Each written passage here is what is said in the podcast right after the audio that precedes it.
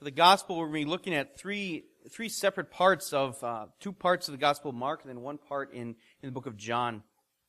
It says, You will all fall away, Jesus told them, for it is written, I will strike the shepherd and the sheep will be scattered. But after I have risen, I will go ahead of you into Galilee. Peter declared, Even if all fall away, I will not. I tell you the truth, Jesus answered. Today, yes, tonight, before the rooster crows twice, you yourself will disown me three times. But Peter insisted emphatically, Even if I have to die with you, I will never disown you. And all the others said the same. When the servant girl saw him there, she said again to those standing around, This fellow is one of them. Again he denied it. After a little while, those standing near said to Peter, Surely you are one of them, for you are a Galilean. He began to call down curses on himself, and he swore to them, I don't know this man you're talking about.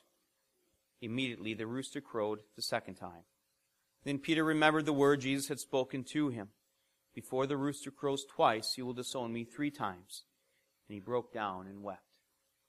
And in John chapter 21, we fast forward to this took place after the resurrection of Jesus, after his death and resurrection. It says, The third time he said to him, Simon, son of John, do you love me?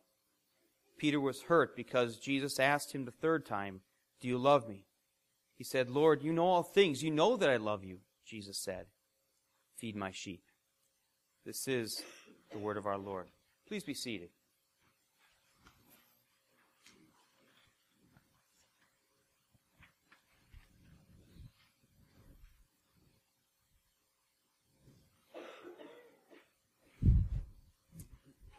Self confidence is a gift that I think many people want.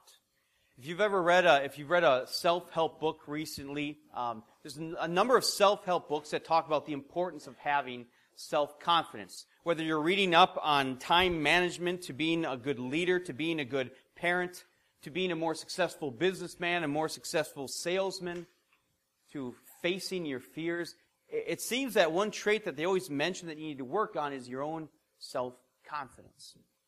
And if you have self confidence, then you are going to be more successful. People are going to want to follow you. But what really is confidence? What is self confidence? Does it show how strong you are, or does it hide how weak you really are? That's what I want you to consider today as we look at Peter. Now, in our lesson, we are we're found the Thursday before Jesus died, the day before Jesus died. And Jesus had just instituted the Lord's Supper. He was with his disciples in that upper room. And then Jesus says to them something incredible, something that would have taken them all aback. He says, You will all fall away. And you can imagine how insulting that must have sounded to those disciples. I mean, these, these people had been together for three years. They were more than just friends. They, they were brothers. They loved each other. And so could you imagine if your own brother came to you and said, I have cancer, and you're not going to be there for me. You're going to abandon me when I need you the most. We would be insulted, wouldn't we? We'd come back and say, why would you say something like that? You know, you know I love you. I'm your brother. I'm going to be there for you. And so also you see the disciples doing the same thing. And so just to, simply to help them understand how sure Jesus is of himself, he says to them, you know how in the book of Zechariah, chapter 13, it says there, I will, I will scatter the sheep. Or sorry, it says, I will strike the shepherd and the sheep will be scattered. You know how it says that there in the Old, the Old Testament book of the Bible? That's talking about what's going to happen in just a couple of hours, he tells them. I'm the shepherd, you're the sheep, and you're going to all abandon me. And yet it was Peter who speaks with such confidence, who is, who, and I, and I truly think that he really thought he was strong enough. I do. He couldn't even fathom a situation in which he would have abandoned his Lord and his best friend. And so he says, and he really throws all the other disciples under the bus by what he says. says, Even if all of these other disciples leave you, I won't. I will not abandon you. Says, I'm Peter, Jesus, right? I'm the rock. I can overcome. I'm strong enough. You know me. So Jesus gives him another prophecy. One even more specific. One pointed specifically at Peter. He says to him, You don't believe me? Here's one more prophecy. Before the rooster crows two times, that is, tonight, within a couple of hours, you are going to deny that you even know me three times. That's a pretty specific prophecy, isn't it? But Peter still speaks with confidence. He says, There is no way. In fact, he says, Even if I have to die with you, I will never disown you. Again, I think that Peter really thought that he was strong enough. He couldn't fathom a situation in which he would leave his Lord and disown him like that, and treat him like that, and abandon him. So he spoke with confidence that show his strength. And what's crazy as we look at this is that it goes now past logic. If you think about it, Peter is talking to the all knowing, omniscient God. Jesus had never been wrong before, he had never lied before. But yet Peter still sticks to his guns, doesn't he? See, up until this time, it seems that Peter's self confidence, which he probably considered to be, he probably considered to be a gift. But now it was a curse. See, sometimes self confidence is used to show people how strong you are. Sometimes it's used to cover up how weak you are. Sometimes it's even used to throw other people under the bus to show, to make yourself feel stronger, to make yourself look stronger to other people. Peter used his self confidence in each and every one of those ways here. And I don't think we're all that different. Now, we may not have a specific prophecy about us in the Bible, about how we are going to sin. But the Apostle Paul does say this. He says, If you think you are standing firm, be careful that you don't fall. If you think you are standing firm, be careful that you don't fall. The Apostle Paul understands, he knows how weak we are. And how at times we are going to show and, and think that we are strong enough just like Peter. Maybe it's because we come from a long line of, of Christians. Maybe it's because we've been brought up in the church and we just could not fathom, like Peter, how we could possibly fall like so many other people have. Maybe it's because we spend so much time in comparison to other people in prayer or in Bible study or in church, and we just think that we are strong enough.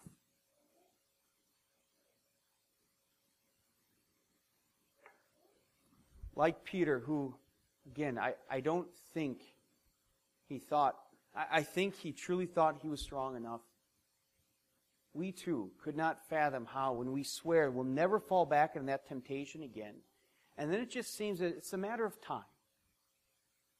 Because Satan, he is patient, very patient. And he has greater patience than we have strength. It's just a matter of time before we do fall. Do you know what the relapse rate is for drug addicts and alcoholics. I saw the stats. It's a wide range of stats, but it, it, one source said it was between anywhere between 50% and 90% of drug and alcohol addicts fall back into it, relapse. And you look at those statistics and you say, wow, that is high. Why couldn't they be stronger? Do you know what the relapse rate is for a sinner? 100%. Right? Maybe we fight against a temptation only to fall into another. Maybe we fight against and even win against one specific temptation, but then on the pendulum of sin, we swing to the other side and find ourselves in pride as we look down on all the other people who just didn't seem strong enough, not as strong as we were. Maybe it's not even a specific sin that you fell into, but just a specific set of circumstances that left you realizing how weak you are, just like Peter did.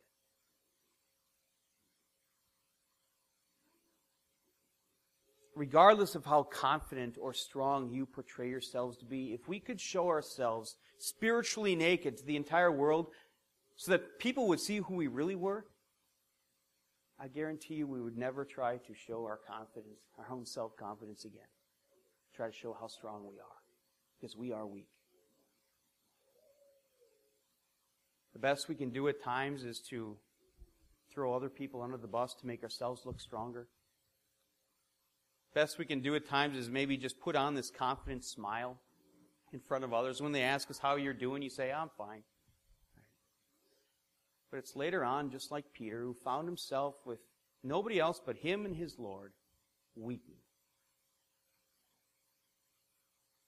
He realized how weak he was. And there are moments when we find ourselves in those situations too. But thank God for those moments. Because in those moments where we see how weak we are, that's when we get to see our strength. See, as I said before, I don't think Peter was lying. I think he really thought that he was strong enough. He really did love his Lord and couldn't imagine a situation in which he would fall. But Jesus knew Peter better than Peter knew himself. And Jesus knows you better than you know yourself. And so what we have here is Jesus giving us some supreme words of comfort. And he gives us even more than a promise. He states what he says as a matter of fact. And it's probably something that, as we read through before, you maybe even miss these supreme words of comfort. So I want to go back to you. This happened right after Jesus said to uh, the disciples, You will all fall away. And then Jesus says this. Again, more than a promise. It's promise. It's a statement. He says, But after I have risen, I will go ahead of you into Galilee after I have risen, I will go ahead of you into Galilee. That means that Jesus still had every intention of going to the cross for those disciples and for us. He had every intention of defeating Satan and death and sin and rising from the dead. He knew it was going to happen so much so that he stated it as simply, this is what's going to happen. And I'll meet you, I'll meet up with you in Galilee later on.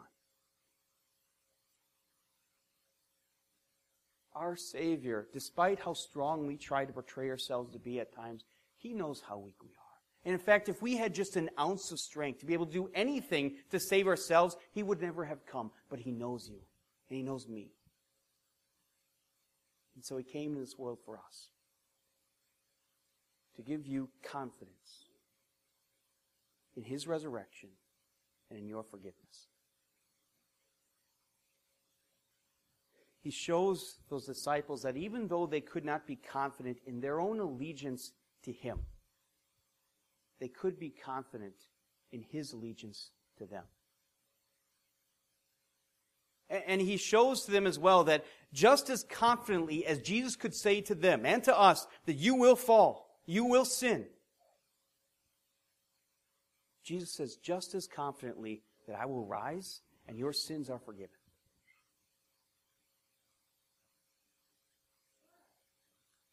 There is a lot of uncertainty when it comes to us, isn't there?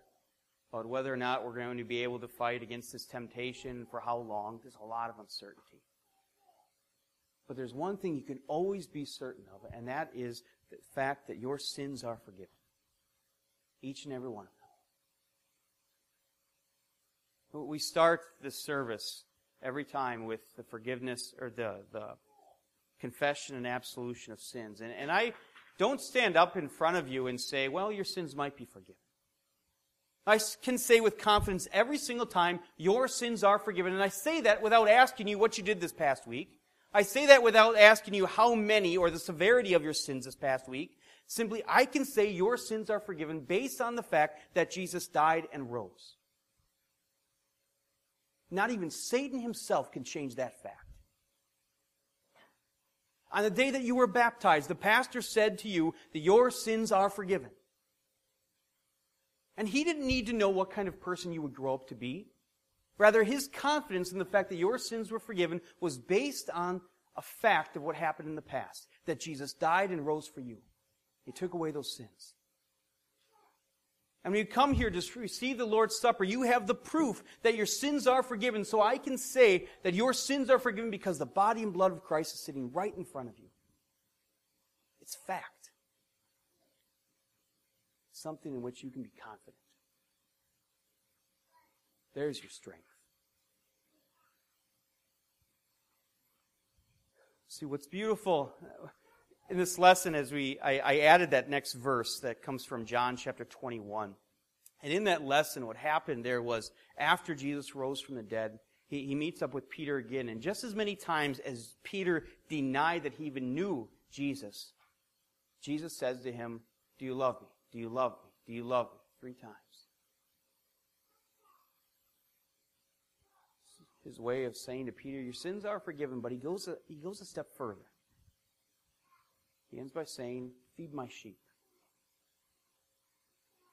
That as Peter understood now, finally, after this difficult experience that he had, he understood how weak he was, but he also understood how strong his Savior was.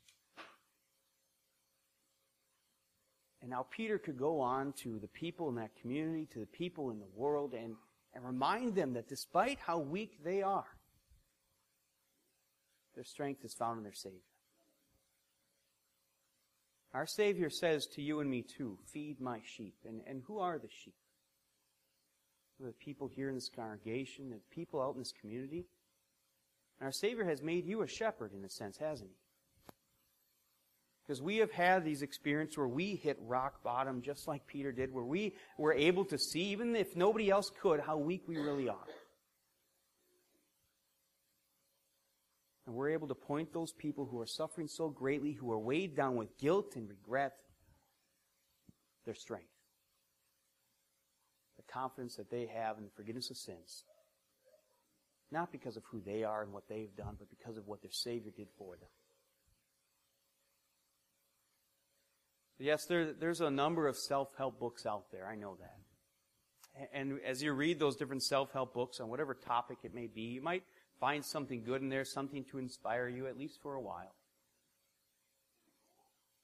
If you really want to see where your true strength lies, don't look inward, but look at your Savior. Amen. Please stand.